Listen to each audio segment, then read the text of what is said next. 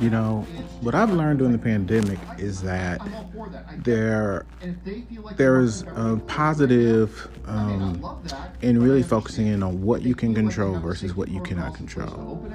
Um, it's really been a lesson in simplifying my life, um, showing restraint and discipline, and uh, relying on intrinsic um, intrinsic factors, motivators to um, to make me happy, to um, to find pleasure, and to um, recenter my mind and my my heart uh, during these um, during these times. And I found that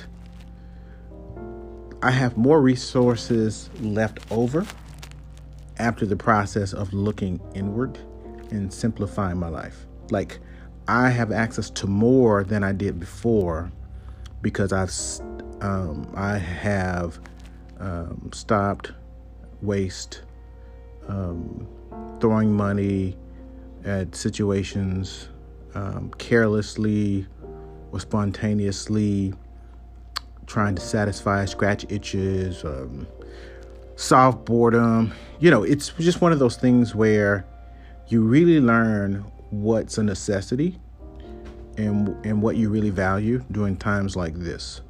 And for me, I haven't been really searching for an external um, pacifier to get me through uh, the past five months. I've been looking inward.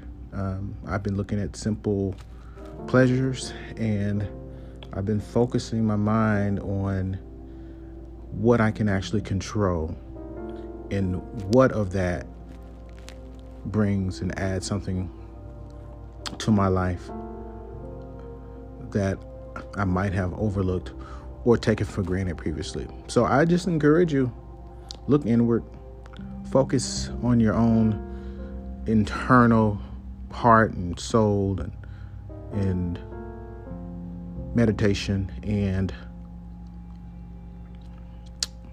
be better, get better, stay better.